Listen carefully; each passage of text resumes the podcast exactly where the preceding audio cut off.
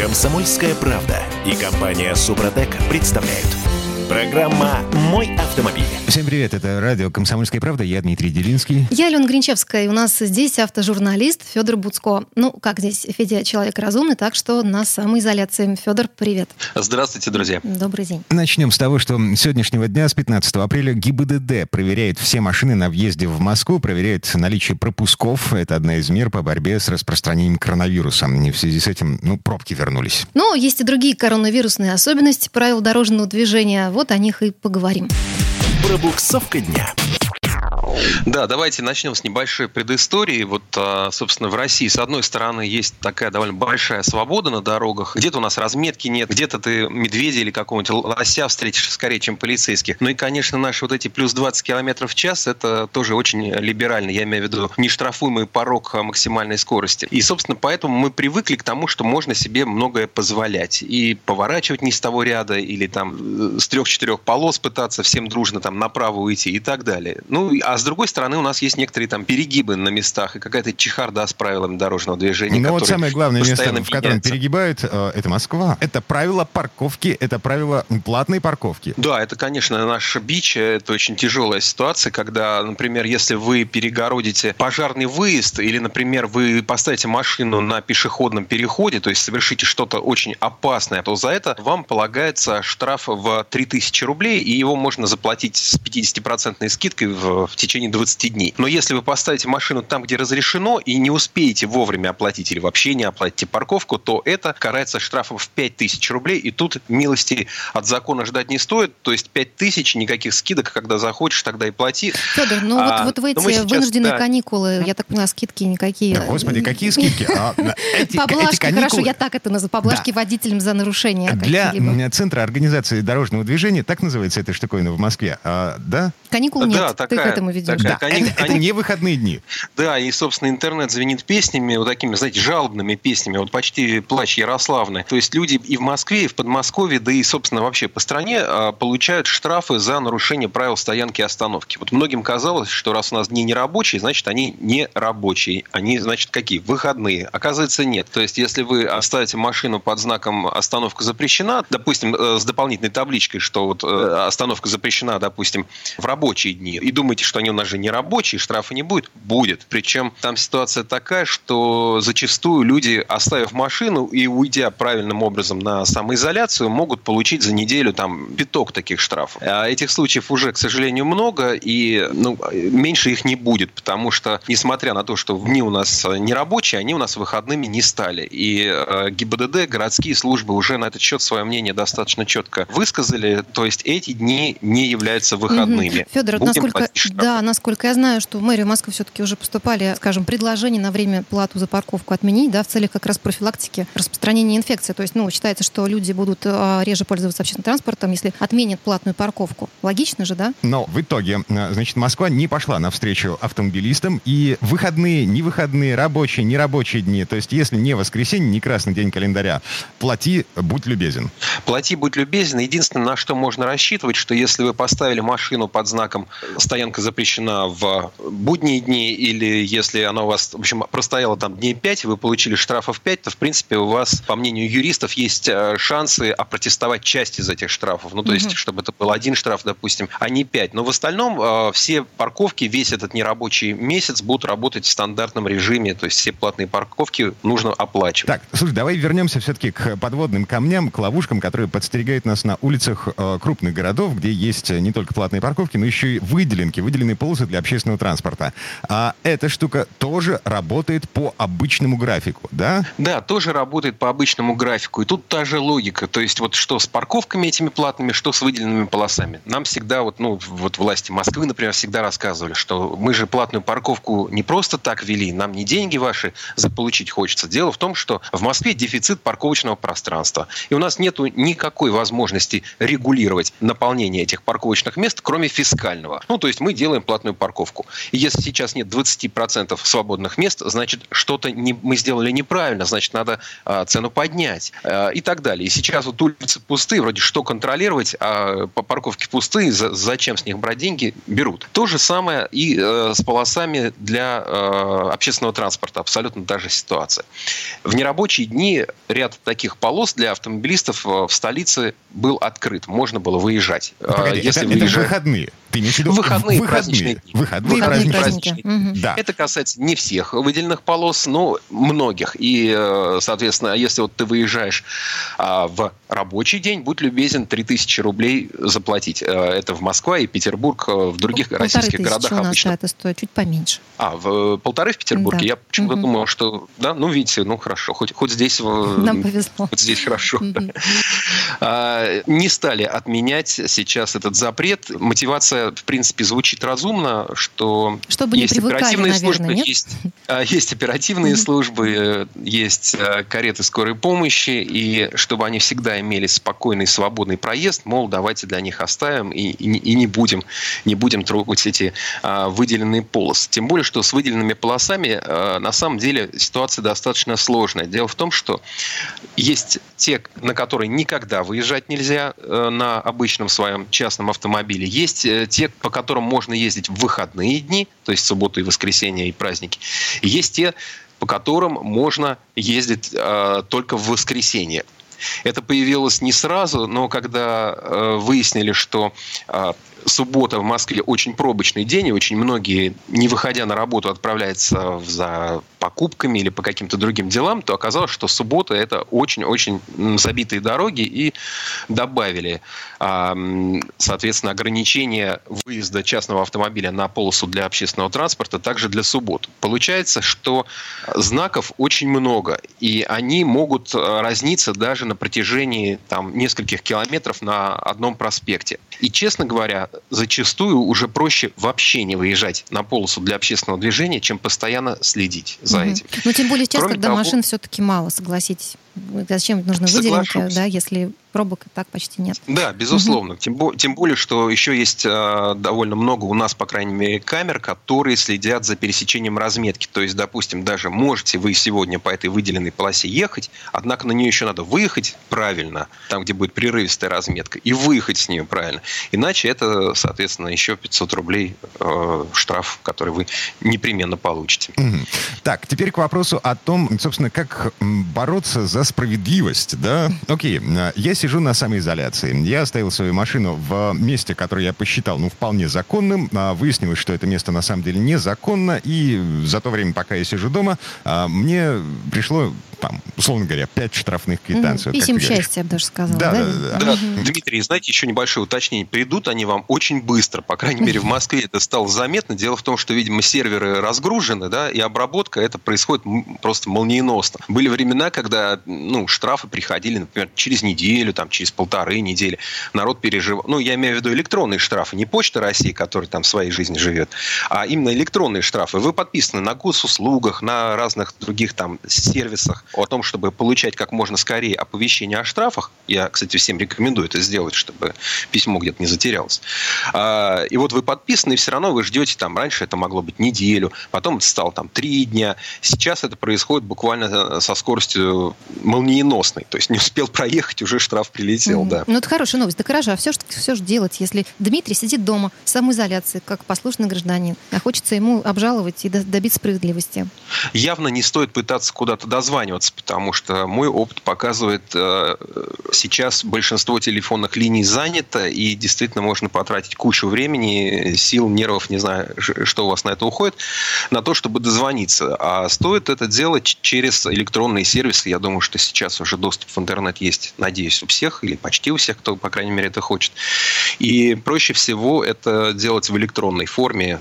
Я думаю, что со сроками тоже впоследствии, если вы пропустите срок, не получите ответ вовремя. Я думаю, что этот вопрос можно будет обсудить, тем более, что сейчас время есть, не стоит лениться. Если вы считаете штраф несправедливым, то дайте себе труд, поборитесь за справедливость. Может быть, она поможет не только вам, но и кому-то из э, ваших коллег-автомобилистов. А, Федь, совсем недавно вроде бы как ввели э, возможность обжаловать э, штрафы, вот эти автоматические штрафы, приходящие от госавтоинспекции, в электронном виде, да, не выходя из дома, не вставая с дивана.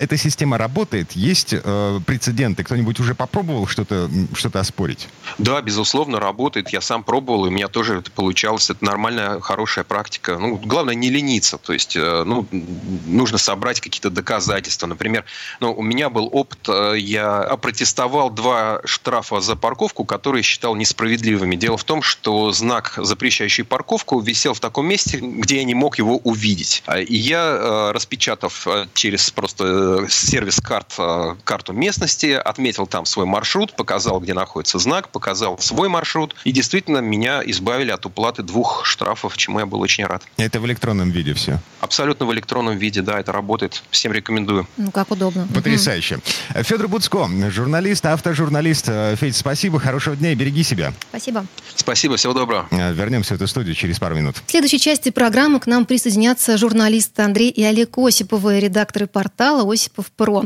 Будем говорить о техосмотре. Полисы ОСАГО теперь можно оформить без диагностической карты. Правда, ТО все-таки нужно будет пройти после того, как закончится эпидемия коронавируса. Но снова возникает логичный вопрос, а нужен ли нам вообще техосмотр? Комсомольская правда и компания Супротек представляют.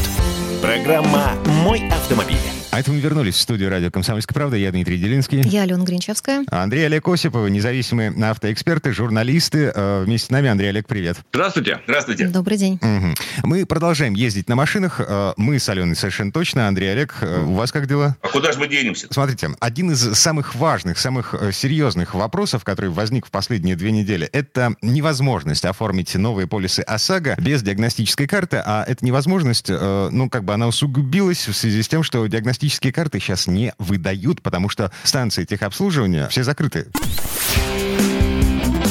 Форсаж дня.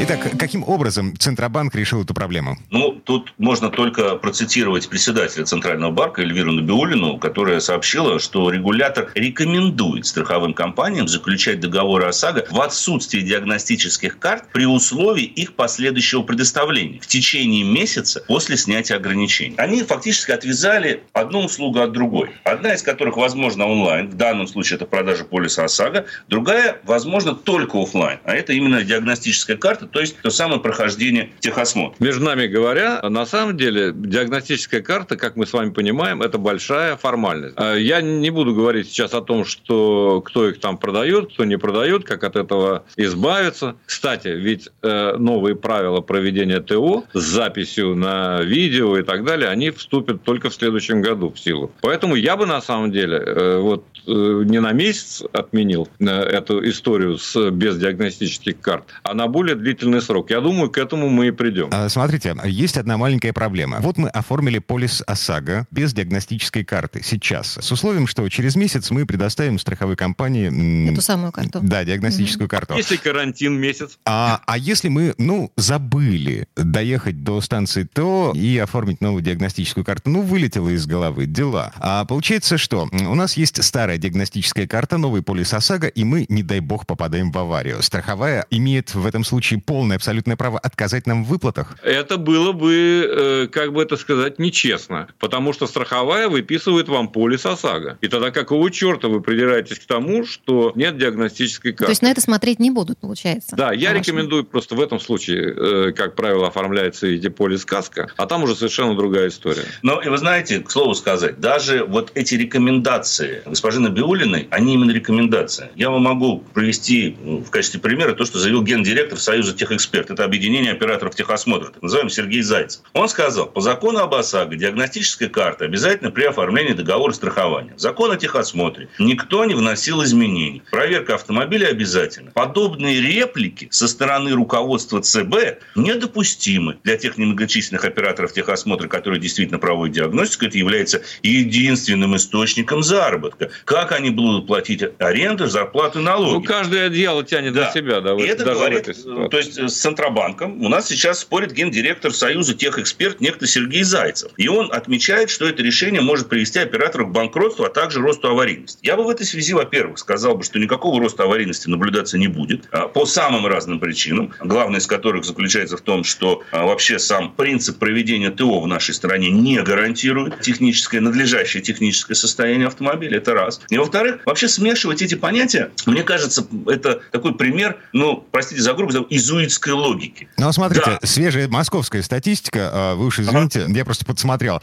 За прошлую неделю на 75% снизилось число ДТП в Москве. Конечно, трафик упал. Ну, машин, машин меньше. меньше. Это угу. все просто. Это все просто. Но, понимаете, какая штука? Вот это вот э, наша иезуитская, как правильно Андрей заметил, система техосмотра, она, конечно, никак не связана с безопасностью. Вообще никак. Это, это, надо, это очень э, сильно надо теоретизировать, понимаете, чтобы найти здесь какую-то прямую взаимосвязь. Во-первых, большинство, многие автомобили обслуживаются э, у дилеров, у официальных дилеров. Они отвечают за состояние автомобиля. Во-вторых, человек ведь себе не враг. Он не поедет на неисправном автомобиле, если он психически здоров. Ну, если он homo sapiens все-таки. А не, не просто, так сказать, это, человек, не борец который, животное. Да, тот человек, который не самый разумный, э, вот те, о которых вы говорите, ну, просто пойдет и купит себе диагностическую карту. Да, чтобы Абсолютно точно. Пойдет к Сергею Зайцеву, скажет, слушай, продай, пожалуйста. А, а Сергей Зайцев скажет, конечно, Нет, ну... у меня же дилер, это все. А, а, точнее, даже он не дилеров представляет, он объединение Вообще вот эти... техосмотра. Я вот понял, эти, когда, вы очень когда сильно вы платите... любите Сергея Зайцева. Да, тем более, что что такое оператор техосмотра? Вот машины должны обслуживаться в сервисных центрах Конечно. людьми, которые имеют соответствующую квалификацию и подготовку. Сейчас, с учетом того, что машина – это достаточно сложные механизмы, на первый план выходят все-таки специалисты узкоспециализированные. То есть, грубо говоря, если человек всю жизнь ремонтировал машину, ну, скажем, Audi, то он специализируется по концерну ВАГ, Volkswagen, Audi, Skoda. И вряд ли захочет влезать в электронику, компьютерные программы или э, в само нутро автомобиля, сделанного в Корее или в Японии. И поэтому вот что такое оператор техосмотра? Объединение операторов. Они же ведь не обслуживают автомобили. Они не ремонтируют автомобиль. Они просто по списку проводят Конечно. некие, так сказать... Э, Такой факт-чек они делают. Да, совершенно верно.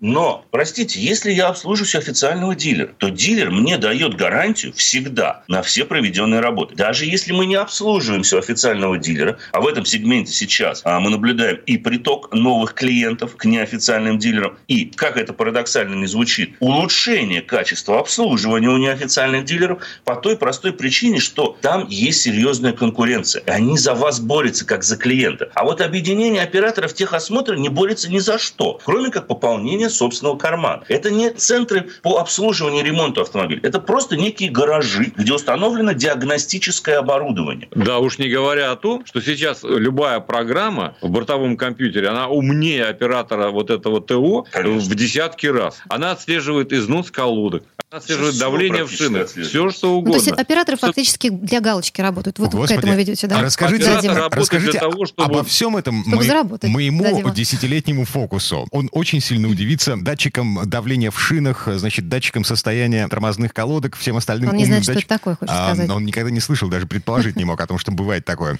Так. Ну, кстати, Тим, действительно, там датчик давления в шинах э, и датчик износа колодок у вас, скорее всего, стоит. Возможно, вам в какой-то момент сами колодки поменяли, потому что есть колодки с датчиками, колодки без датчиков. Это раз. Они должны быть подсоединены. Я знаю, что очень многие автовладельцы, э, я не, не про вас сейчас говорю, да, я говорю про других, скажем так, автовладельцев, которые отказываются от установки колодок или глушат эти датчики, таким образом они не работают. А на самом деле в десятилетнем фокусе эта функция стоит. А система контроля давления в шинах вы можете ее сейчас купить за 2500 рублей там, на Алиэкспрессе или в Ну, если вам нужно, если да. она вам нужна. Вопрос ведь не только в том, что там, как колодки узнать, вы, как опытный человек, всегда сами понимаете, когда у вас машина начинает плохо тормозить или скрипеть при торможении, вы понимаете, что у вас полетели колодки. И вы, опять же, как человек разумный, поедете в сервис, где вы обслуживаетесь, и замените их. Вы не поедете в пункт оператора техосмотра, вы поедете в сервис. Ну, и понятно. вот в этом есть принципиальная разница. Вы знаете, я позволю себе рассказать, как я в доисторические времена, лет, наверное, 20 назад, единственный раз проходил честно э, техосмотр на своей девятке. Я туда приехал, э, у меня машина была нормальная, выехал без тормозов, потому Это что как? лопнули патрубки тормозной системы, жидкость вытекла.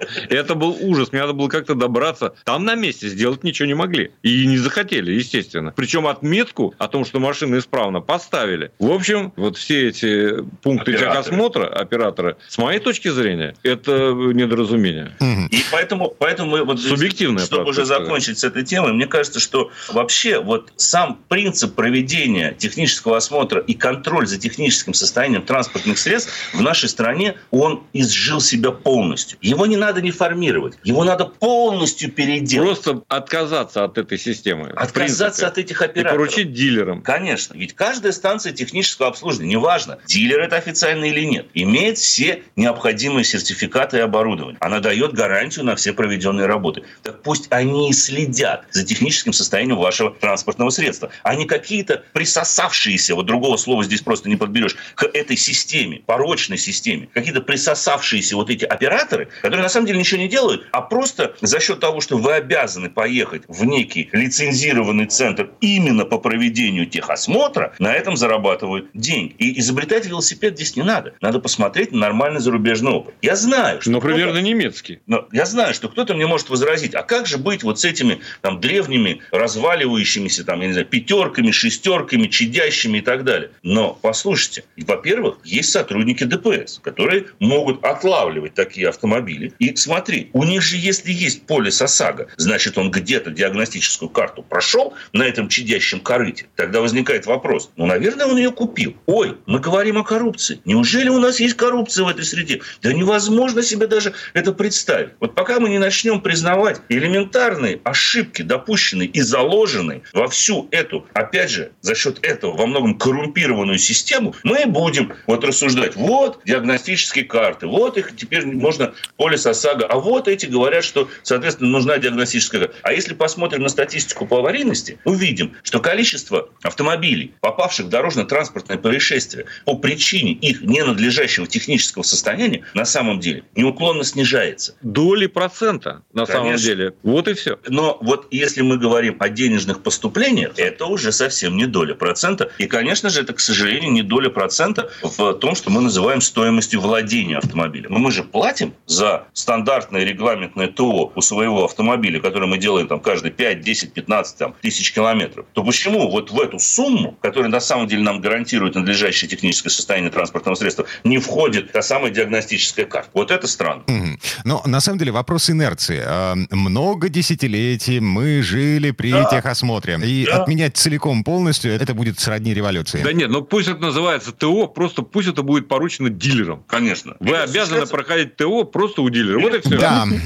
Андрей Олег Осиповы, э, спасибо, парни, берегите себя. Спасибо, счастливо. Спасибо. Ну, через пару минут у нас будет автомеханик Юрий Сидоренко. Поговорим о нечитаемых номерах. Комсомольская правда и компания Супротек представляют. Программа «Мой автомобиль». А это мы вернулись в студию радио «Комсомольская правда». Я Дмитрий Делинский. Я Алена Гринчевская. А у нас здесь э, Юрий Сидоренко, автомеханик, э, ведущий программы «Утилизатор» на телеканале Че. Говорим о том, что находится под капотом. Юрий, привет. Приветствую. Добрый день. А, на самом деле не под капот заглядываем, заглядываем, а, как это называется? Немножко назад. Или вперед. Алена, а, Алена предлагает посмотреть взад машине. Зачем? Без разницы. То, про что мы сейчас будем говорить, есть и сзади машины, и спереди автомобиля. Автомастер. Итак, на самом деле речь идет про номера, про автомобильные номера. Есть а, определенный список, набор критериев, по которым автомобильный номер может быть признан недействительным. Нечитаемым, скорее, да? Да. Юрий, затертости. Затертый номер. Когда черные буквы не видно уже становится. Это серьезная проблема? Э, это серьезная проблема, хотя об этом часто не задумываются даже люди. То есть, ну, стерся и стерся, но вроде как видно, и подходит, они же спереди смотрят, там, спереди или сзади, близко наклонился, вроде как видно. У меня часто люди приезжают, но я на этом всегда заостряю внимание и клиентам указываю на это. Говорю, ребят, это опасная штука. Потому что нечитаемый номер – это ну, довольно большой штраф. И проблемы могут быть потом. Ну, мне говорят, ну, mm. что там, ну, подумаешь, он может быть и грязным номером и так далее. Вот. Его же видно, его же можно прочитать. И вот здесь я как раз привожу пример, э, что у нас за признак нечитаемости, который записан в кодексе административных правонарушений. Э, статья 12.2. Если номер невозможно идентифицировать с расстояния 20 метров в дневное время, полностью или частично, он считается нечитаемым. 20 метров. То есть надо просто отойти от машины, будет понятно сразу, что цифры уже фактически не- нечитаемы. Я, кстати, участвовал в э, эксперименте однажды. М, То есть меня тормознули гаишники, попросили... э, Нужно как- прочитать номер, Да, видишь или нет? Да. Вот, Е- вот ты в очках при этом. Естественно, я не прочитал номер, потому что у гаишников возникли претензии э, к человеку по поводу того, как выглядит его номер. Они остановили первую встречную машину. Я был понятым, свидетелем. Вот. Так, 20 Вот, метров. А там был он затерт или он был грязный? Ой, слушайте, я не помню. Ну, это не принципиально. Значит, это в дневное время, я сейчас сказал. В ночное время с такого же расстояния не просматривается даже один элемент номерного знака. То есть, если все читаются... Но самый важный момент, здесь не написано, но вообще-то, это долж- должна быть включена подсветка номерного знака. И тут дальше включается тоже еще плюсик такой небольшой. Если не работает подсветка номерного знака, знак тоже считается нечитаемым. Мгм. То есть лампочка перегорела, и ты уже не можешь выехать на дорогу. Да, и это уже штраф. Это уже штраф, причем там нормальный, там от 500 до 5000 рублей. Это штраф тоже за нечитаемость номера, либо за неисправность. Это все вместе. Есть нечитаемость. Ну, там как? Вообще, скорее всего, за это будет просто предупреждение. Потому что у нас все-таки госавтоинспектора, если их не разозлили, и если ты сам к ним, с ним, к ним нормально относишься, но не будут они за такие вещи, ну... Они, скорее скорее всего, просто скажут, мы вот вам выносим устное предупреждение, у них называется, даже без денег, чтобы не писать, потому что они пойдут ловить действительно нарушителей, коих достаточно на дороге.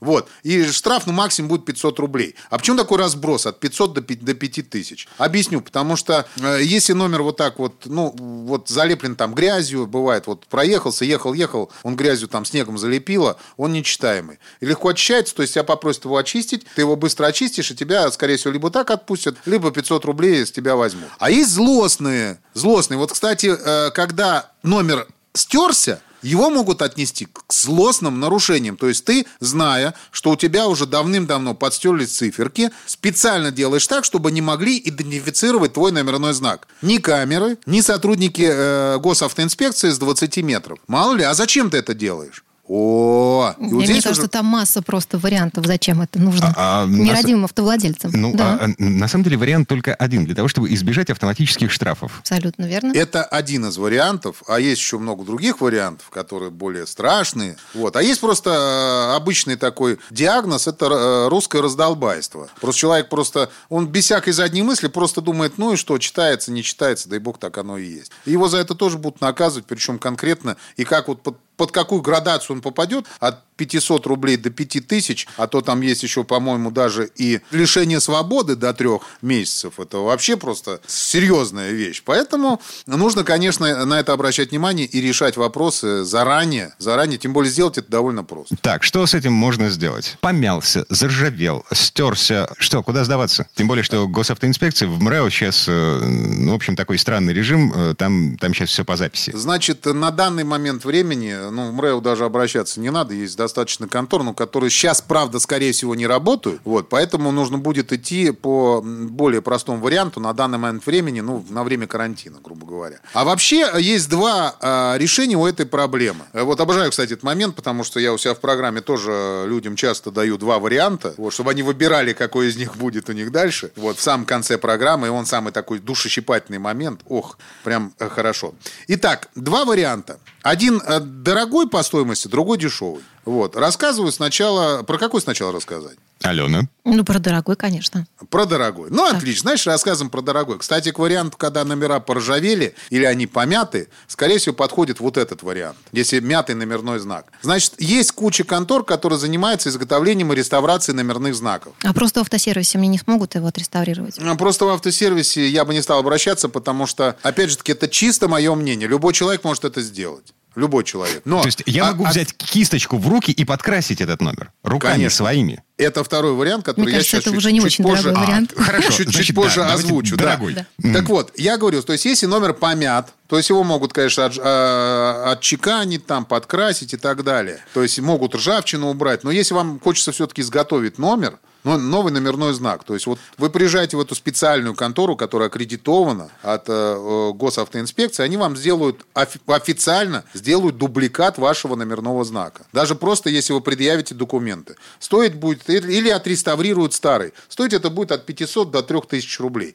3000 рублей это фактически новые знаки вам сделают. Как те же самые по цифрам и по буквам, которые были, но только новые. Вот. Это дорогой вариант. А есть дешевый вариант. Вот как э, только что и вы предлагали. Это м, перманентный маркер. Я бы не стал брать краску, это перманентный маркер, и если вы умеете рисовать ровные линии, то фактически вы можете сами подрисовать вот черные все части номера. Только черные. Вот. Аккура- аккуратно по контуру обвести, вот по контуру обводите сначала линеечкой, с линеечкой, а потом внутри закрашиваете перманентным угу. маркером. Хватает Юрий, то есть это, это вполне законно, получается, мне, мне за это ничего не будет, да? Погодите, ну, просто, э, я не знаю, может быть, э, это социальный стереотип какой-то у меня в голове засел из 90-х годов или из 80-х годов.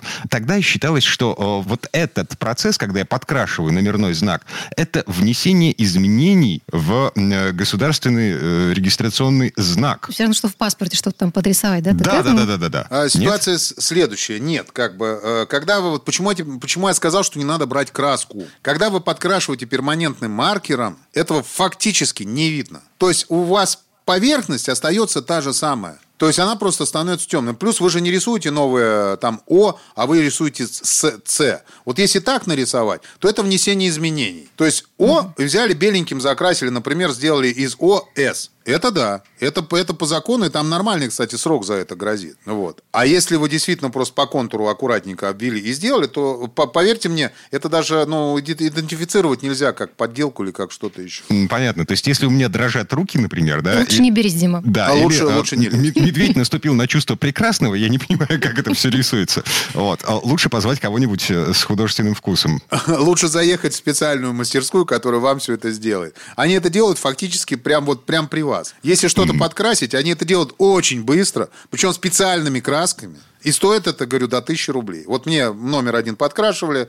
э, вот, э, не мне, вернее, клиент поехал, мы подкрасили номер, я специально, ну, периодически узнаю стоимость, она фактически у них не меняется, пока, пока не менялась. Сейчас не знаю, что будет дальше, но надеюсь, что тоже не будет сильно меняться. Ну так, на всякий случай, вот все то, о чем мы сейчас говорим, все эти сервисы, э, которые оказывают такие услуги, они закрыты, к сожалению. Сейчас пока да, поэтому так, что если вдруг надо вам подкрасить экстренно номер, открутите его, принесите домой, сядьте, настройтесь, попробуйте порисовать линии на листочке сначала. Вот. И самое главное, перманентный Набейте маркер. Руку, да, да как... это как мы в детстве подделывали подписи э, родителей в дневнике, да? Ну, да, разогнаться надо, разогнаться, да, предварительно. Да нет, конечно, это все официально, никаких проблем у вас не будет. Э, я не призываю ни в коем случае вот именно переписывать э, номерные знаки, то есть рисовать там за место одних цифр другие. Это исключено, это подсудное дело. Если вам да, так кто-то нарисует, существует, то лучше с этим человеком больше не общаться, потому что он вас просто под статью подводит. А если то, что есть, обновить, это нормально. Юрий Сидоренко,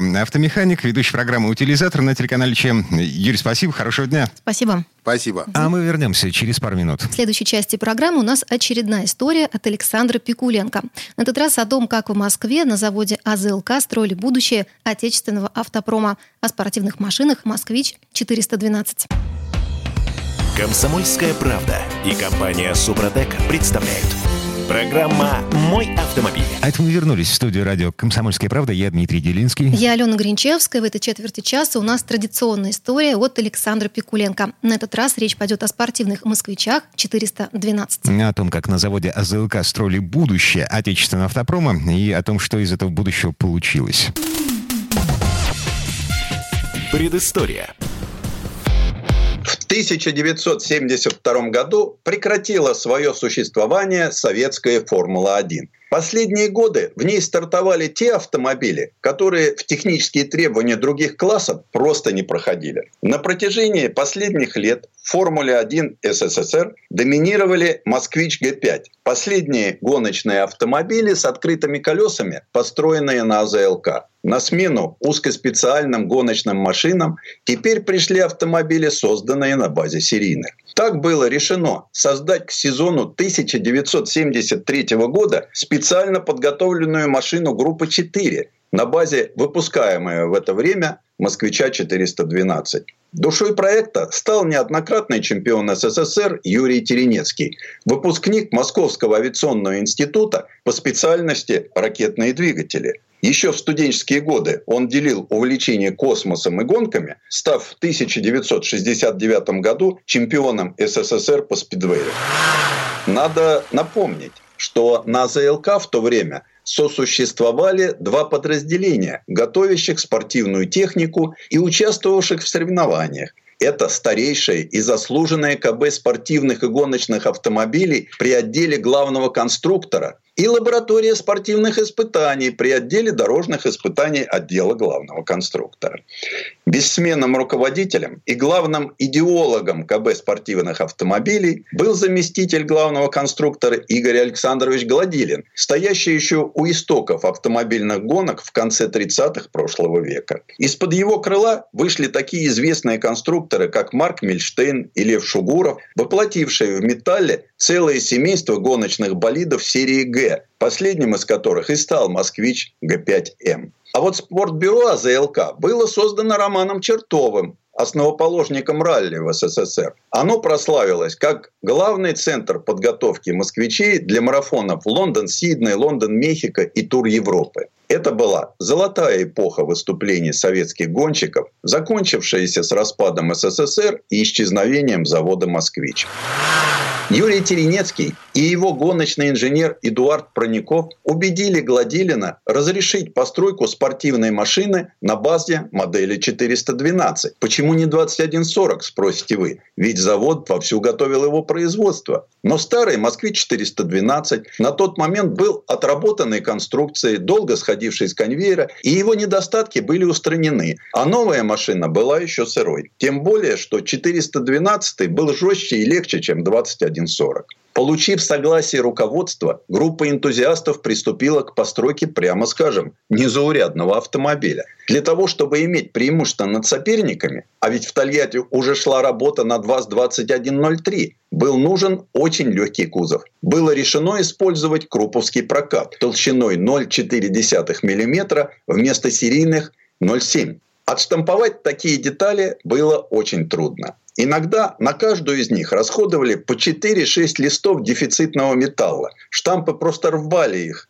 После двух месяцев мучений заготовки привезли в кузовной цех. И там в ночную смену сварили кузов. План ведь никто не отменял. После в цехе окраски нанесли тонкий слой грунта и покрасили одним слоем белой краски. Параллельно в экспериментальном цехе готовили детали подвески, облегчая все, что можно, но не в ущерб прочности. За этим пристально следил инженер старой школы Гладилин. Двигатель взяли 412 полуторалитровый, но поставили на него экспериментальную двухвальную головку. За ее основу была взята конструкция итальянской лянчи. Выпускной коллектор 4 в 2 в 1 рассчитали по формуле, подсмотренной Виктором Щавелевым в английской гоночной школе Брэнс Хэтч. Коробку взяли экспериментальную КП-9, сменив набор шестерен. И вот приступили к окончательной сборке кольцевого москвича. Поставили легкие плексигласовые стекла дверей, вместо обивки наклеили тонкий дерматин. Каркас безопасности сварили из хромансилевых труб. Впервые на спортивный «Москвич» поставили алюминиевый бензобак, покрытый резиновой мастикой, авиационную систему пожаротушения на инертном газе и анатомическое спортивное сиденье. Вместо переднего бампера был установлен настоящий спойлер. Против этой детали, по его мнению, исказающий облик серийного автомобиля, очень резко выступил Гладилин, но его удалось переубедить. В итоге поставив автомобиль на весы, получили 670 килограмм. Серийный «Москвич» весил 1150 килограмм.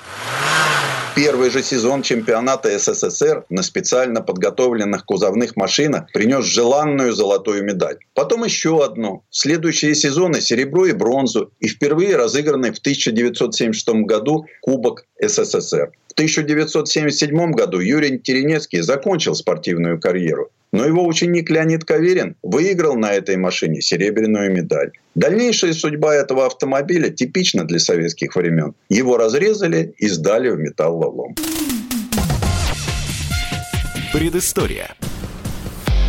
Сан Саныч, спасибо. Это Александр Пикуленко, летописец российской автомобильной индустрии. От себя добавлю, что двигатель, который ставили под капот 412-х москвичей серийно, этот двигатель изначально был разработан как спортивный. И до появления в 1972 году «Жигулей трешки» это был вообще самый быстрый из массовых советских автомобилей. Ну и, кстати, успех 412-х москвичей э, в кольцевых гонках и в ралли на рубеже 60-70-х годов привел к довольно любопытному явлению. Первые годы производства значительная часть 412-х, собранных в Москве, шла на экспорт за границу. А более того, эту машину собирали в Европе, причем не только в Восточной, но и в Западной, в Бельгии, например. Это был первый советский автомобиль, сертифицированный по европейским нормам пассивной безопасности.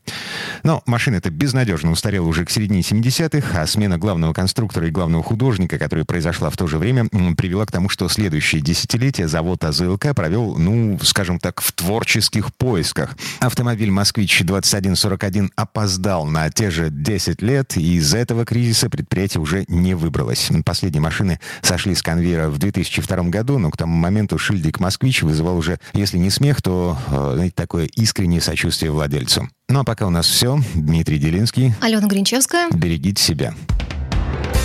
Программа «Мой автомобиль».